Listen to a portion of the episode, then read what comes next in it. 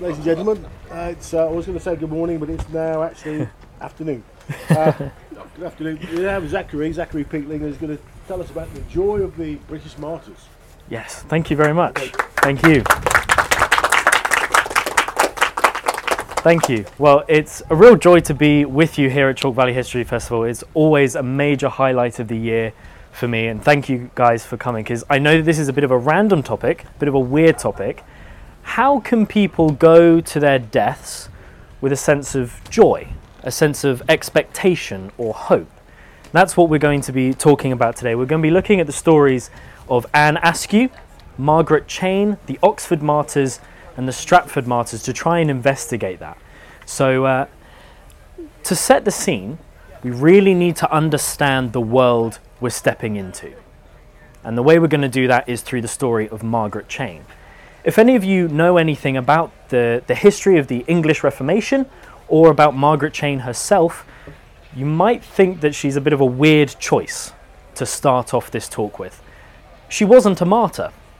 She wasn't killed for her religious beliefs per se, but instead for treason, for inciting rebellion. So, why start to talk about the joy of the British martyrs with her? Well, because she serves as a fantastic example to help us understand the wider context. She was a woman that was wrapped up in a world of religious upheaval, political turmoil, and ideological conflict. And to understand how we got there, we have to step back a little bit to 1517, when Martin Luther nailed his 95 thesis to the door of the castle church in Wittenberg, Germany. With each blow of the hammer, impact reverberated through history. He was one of the sparks of a reformation that would shake the foundations of the Christian religion and start to shape society and culture across the globe. And when it reached the shores of England, it presented Henry VIII with the perfect opportunity to get exactly what he wanted. All of us know the story of Catherine of Aragon. He wanted to get rid of her, and the way to do that was to break with the church in Rome. The Reformation presented him the opportunity to do that. Suddenly, he had a chance to turn away from the Pope, institute his very own Church of England, and have his way. Thomas Cromwell and Thomas Cranmer were two men that were tasked with starting to shift the balance of power in the country because the church had always been one of the powerhouses of not only the religious life but the political and cultural life in the country. They had their fingers in basically everything. Areas of law, such as family law, were controlled by the church. And for years, kings had been trying to wrestle power back from the church. And once more, this presented Henry with the opportunity to do that. So Cromwell and Cranmer started what we now know as the dissolution of the monasteries. And as this went along, it wasn't really met with too much widespread opposition. Everyone just kind of accepted the abolition of um, the church's power, the Pope's power in ecclesiastical affairs, and everyone just yeah, we'll let it happen. That's all right. The king can be in charge, sure. Well, that's not that big of an issue. But then they started to come for the pilgrimages and the saints' days. And that's when everyone started to have an issue. Everyone loves a party, and when you can have them a billion times a year because there's so many saints, you start taking those away, people have an issue. And so riots started breaking out, revolts started breaking out. Those that were sent to dissolve the monasteries, the suppression commissioners, started to be attacked. The largest of these uprisings was the Pilgrimage of Grace, which rose to have 40,000 people involved. And this is also the crux of Margaret Cheyne's story. She and her husband ended up getting involved with the Pilgrimage of Grace, and it ultimately led to her downfall because the Pilgrimage of Grace failed. They were marching towards London. They wanted to bring about some sort of religious, political, economic change. They had written out a whole thesis, a whole proposal to the king. They met with the Duke of Norfolk, and he said, Yes, I'll definitely get this in front of the king, despite the fact that he didn't have any authorization to actually do that. He also promised complete um, uh, relinquishment of any punishment to any of these rebels, despite the fact that he was not authorized to do that. And eventually, he, he made all these promises, and the Pilgrimage of Grace, led by Robert Aske uh, from up north, a big Catholic leader, they said, okay, fine, we believe you, we believe you. Let's disperse, we'll all go home, we'll stop with this, and, uh, we'll let it rest for a bit, because we believe you. The Duke of Norfolk obviously couldn't actually give them anything they wanted. So the Pilgrimage of Grace failed, the leaders were arrested, tortured, and most of them were executed. This included Margaret Cheyne.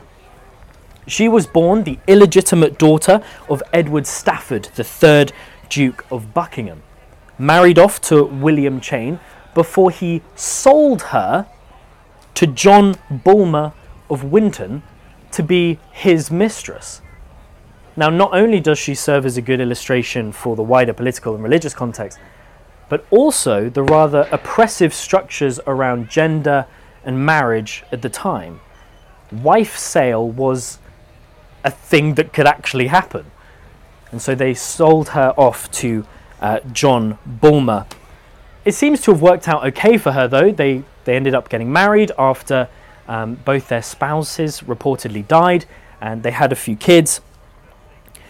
But because it all started with a wife sale, her character was always under scrutiny, and the legality of their marriage was always um, under reproach. And that was something that would come up later when she was uh, arrested and then eventually executed. Sharon L. Jansen, who's a historian who's studied this area, um, I was going to say religiously, but that might be too much of a pun. When Margaret Cheyne was executed, no one really understands why, because she didn't really do anything, really. She wasn't an outspoken member of the Pilgrimage of Grace, but Sharon Jansen writes this Margaret Cheyne's sexual power was suspect. Women like her could lure their husbands into danger. Men needed to submit to their princes, and they also needed to control their wives, their mothers, their daughters, their female servants. Margaret Cheyne had violated the contemporary notion that wives should be chaste, silent, and obedient, and her death could certainly have been intended as a warning about the proper behavior of women. Her execution was an example to everyone that women should not get involved in these things, and if they did, the punishment would be great. And so this serves as the perfect background the perfect context and a great contrast to our first martyr, Anne Askew. Sharp tongued, quick witted, a woman who stood firm on her beliefs in the face of wider society and the King's Church.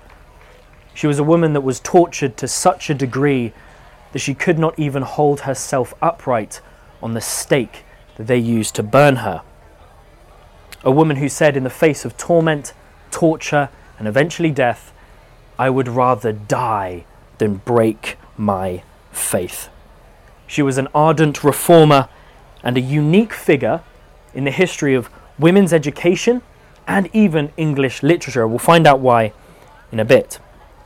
From young, she was known as incredibly smart, sharp witted, and outspoken.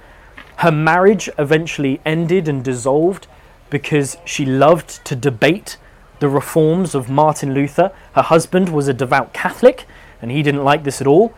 They had a few kids and they tried to salvage their fracturing relationship, but it got to such a fever pitch that her husband turned her out of the house. Doesn't really seem to have bothered her too much because then she set off to London, seizing the opportunity to evangelize and preach to people as she went. She handed out illegal Protestant documents. and she preached in such a way that became known as plain speaking, plain preaching. This was an issue. Many of the Catholic bishops believed that plain speaking, plain preaching was a tool of the devil to undermine the power of the church. Because there's nothing worse than normal people actually being able to understand what the Bible says. Not only this, but Anne was very good at this preaching thing. Her ability to answer questions in a way that was clear and concise and understandable rivaled that of the inquisitors themselves. She was like a fire that could not be controlled or contained, and whenever anyone tried to, she would burn their hands. In February 1546, Stephen Gardiner, a Catholic bishop and a man that would become known for persecuting Protestants, wrote up a list of 23 men and women that he viewed as radical Protestants that he wanted to destroy. He got approval from Henry VIII, and one of those people was Anne Askew. He started with uh, what he called a charm offensive, wanting to be Anne Askew's friend, say, I'm just really worried about your salvation. Please stop this reform thing, stop preaching, just come back to church, it, will be okay. She refused and became an outspoken cri- critic of transubstantiation, which was the Catholic doctrine that the literal physical body and blood of Jesus is it present in the bread and the wine at the Eucharist. She was arrested for this and sent to the tower, condemned to be interrogated by means of torture, despite it actually being illegal to torture a woman at the time. Uh, she was subjected to the rack she was bound by her hands and her feet, her limbs pulled further and further from their sockets. In her own words, she said, Then they did put me on the rack. The Lord Chancellor and Master Rich took pains to rack me with their own hands till I was nearly dead. I fainted, and then they recovered me again. It was non stop torture for Anne Askew. And in the brief moments, the brief hours between her torture, she recorded the questions she was asked and the answers that she gave. This is unheard of, right? And these have survived to today. We're able to read the very words of a woman that was being tortured in the Tower of London for her religious beliefs. This is entirely unique in the history of the English Reformation and also serves as a profound example of women's education in the history of England. It really is astonishing to read it because she's very good at answering questions. And so eventually came to the point where she was to be executed. She refused to recant twice and was tortured to such an extent that they had to carry her to the stake on a chair. The stake itself had a little seat on it so that she could sit and not have to hold herself up. She was bound by chains around the stake. And then time came for her to be burned. But as was the common practice, uh, a man stood up to give a sermon before the, the heretics were burned. And Anne Askew couldn't even be quieted then. This man stood up and started giving the sermon, and, and she would call out and say, No, you haven't, you haven't got that right. That's wrong. And just as the fire is getting lit underneath her, she just goes, He misseth, he speaketh without the book. Even in the final moments of her life, this defiance, this audacious faith powered through. Her attitude is almost as if she's saying, If you're going to condemn me by the scriptures, at least open the book. And in one very small, almost backhanded, brutal act of decency as she was being executed, they tied a little bag of gunpowder around her neck so that at least it would be a little quicker. It wasn't any less brutal. It was Anne's staunch confidence and reliance on Scripture that is a theme that we can trace throughout the other stories of the martyrs, too. About nine years after Anne's execution, the death of Henry VIII and his heir, Edward VI, Mary I was on the throne. And we find our next group of martyrs, those from Oxford Hugh Latimer, Nicholas Ridley, and Thomas Cranmer. Hugh Latimer was an academic through and through. He entered education at four years old, and by the time he was 14, he was at Cambridge University. He became a scrupulous Catholic priest, an ardent opponent of Martin Luther, and in his own words, he said, I was as obstinate a papist as any was in England. His conversion to the reformational doctrines was influenced in large part by an infamous, infamous and well-known preacher, Thomas Bilney, who was also martyred, and he would have a profound effect on all three of these Oxford martyrs. Nicholas Ridley uh, was another Cambridge alumni, um, and he was brought to reformational thinking by the powerful Swiss reformer Ulrich Zwingli. He was so sold out for these beliefs and his opposition to the Catholic doctrine of transubstantiation, which we mentioned before, and um, the, the idea of purgatory, that it was actually him who converted Thomas Cranmer to the reformational perspective as well.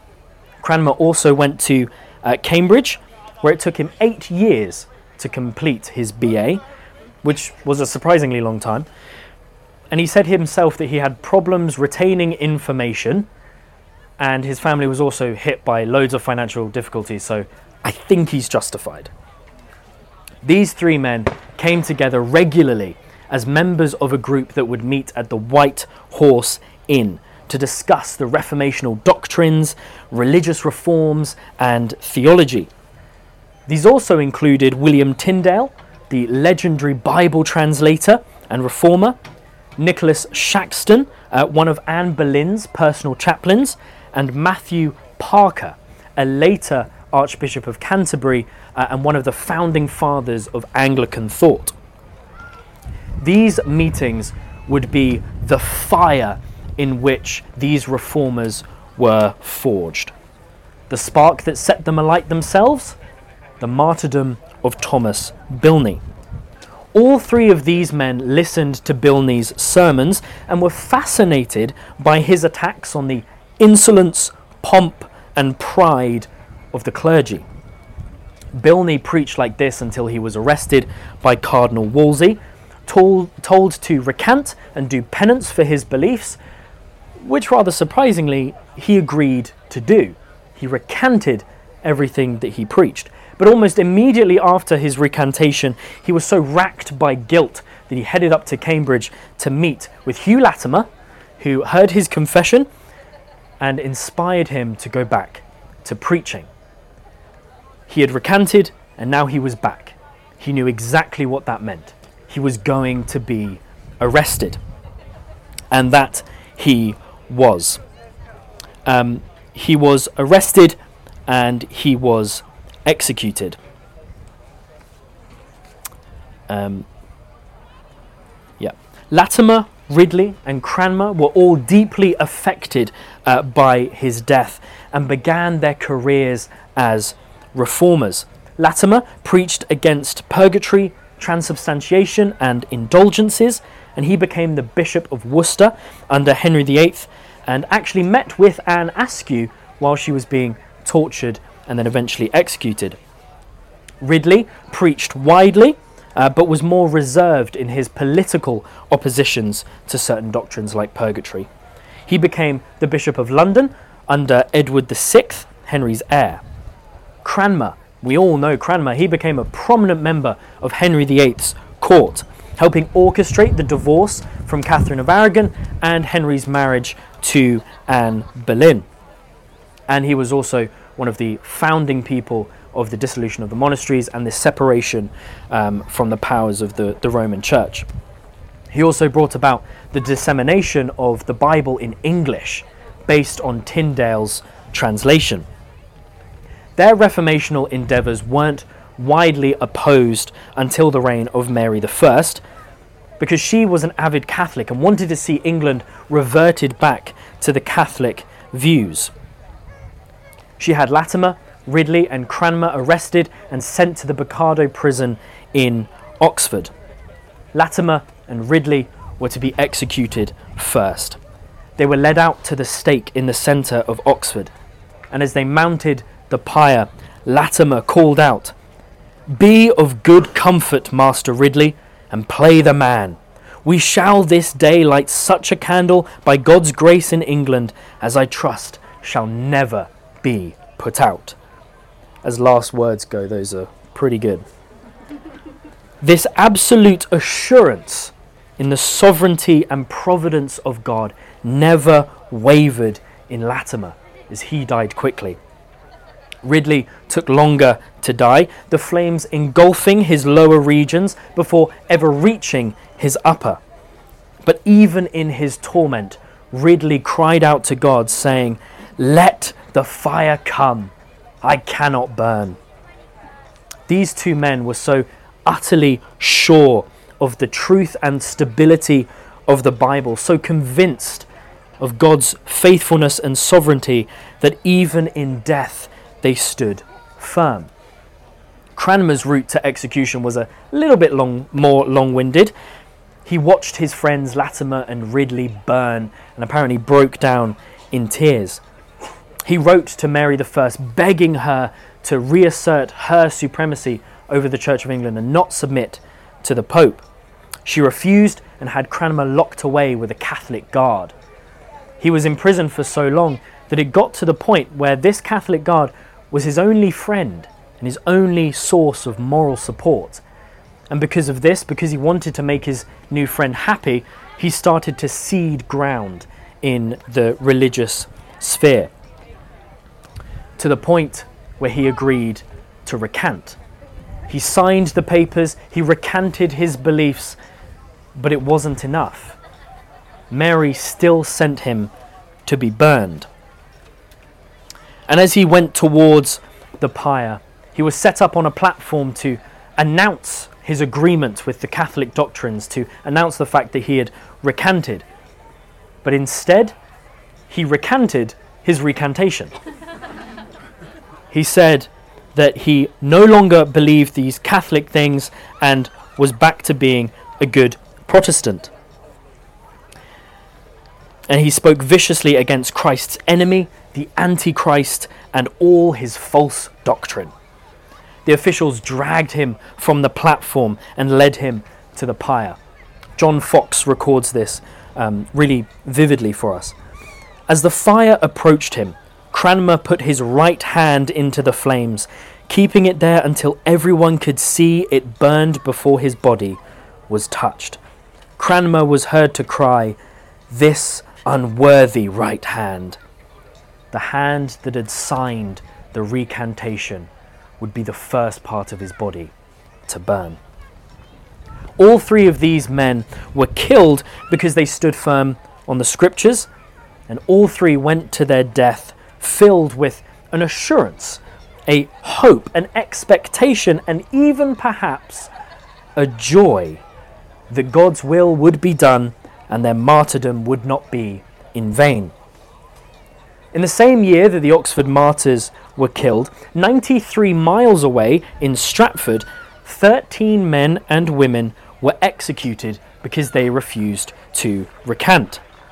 There isn't too much information as how they got to that point, um, but what makes this event so standout is the fact that they were all killed at the same time.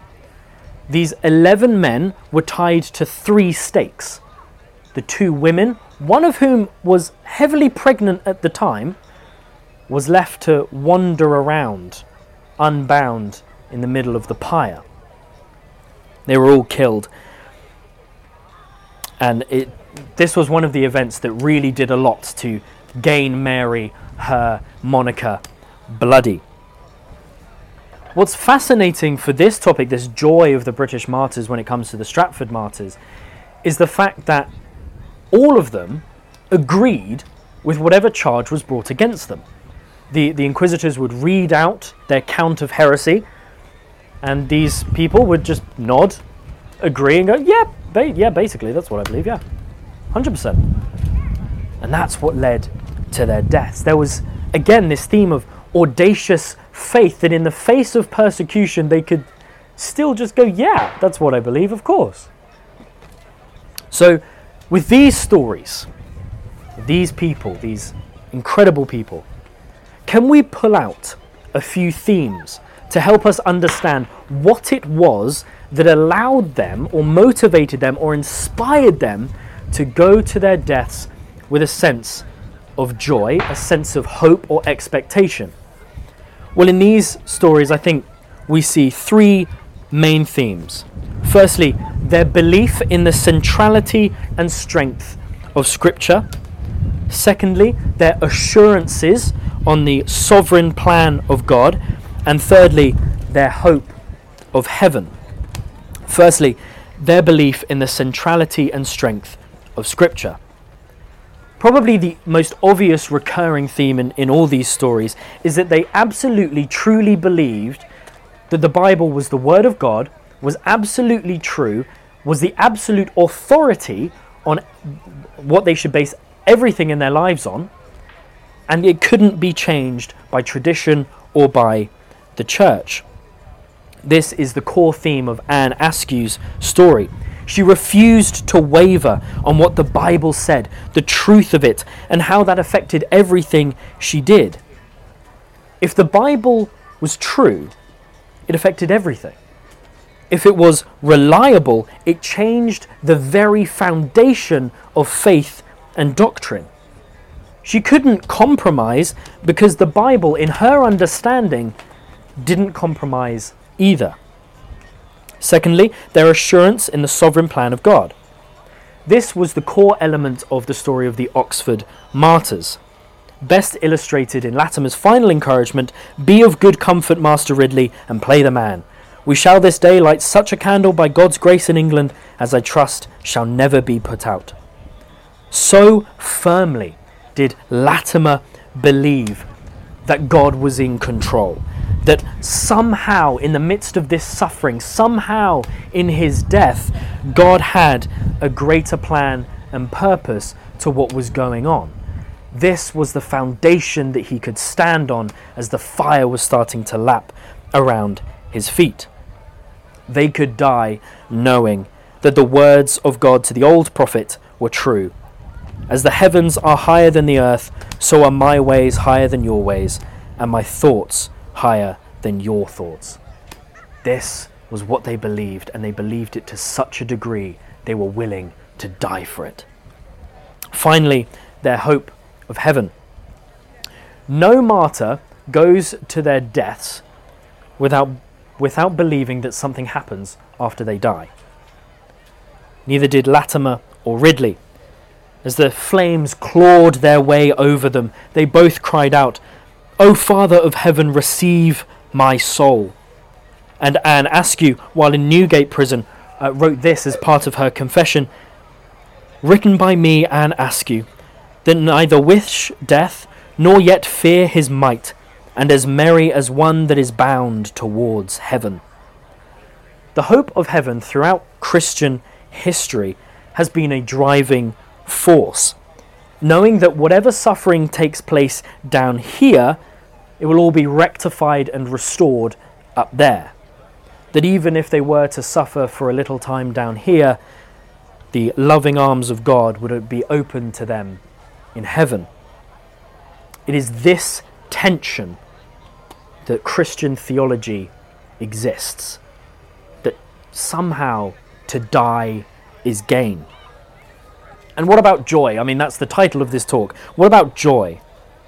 Well, from these three greater themes, I think we can find their source of joy.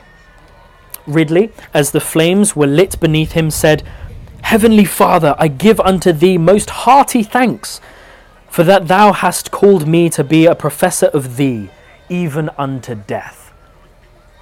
I really admire the man, but I'm not sure that I would be saying that if I'm burning, going, Lord, I'm so thankful for what's happening right now. I give you my hearty thanks. That always blows my mind.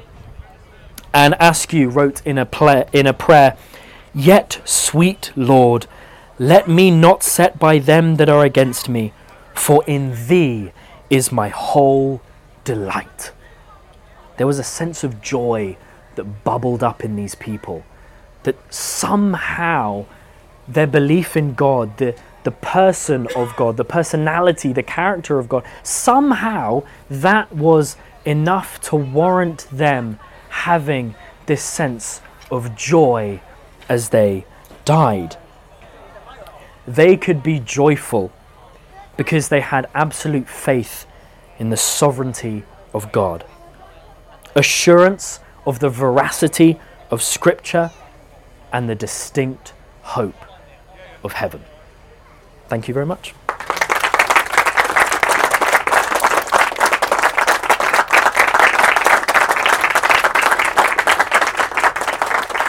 Look at that. Bang on time, 12:30 as well. Look at that.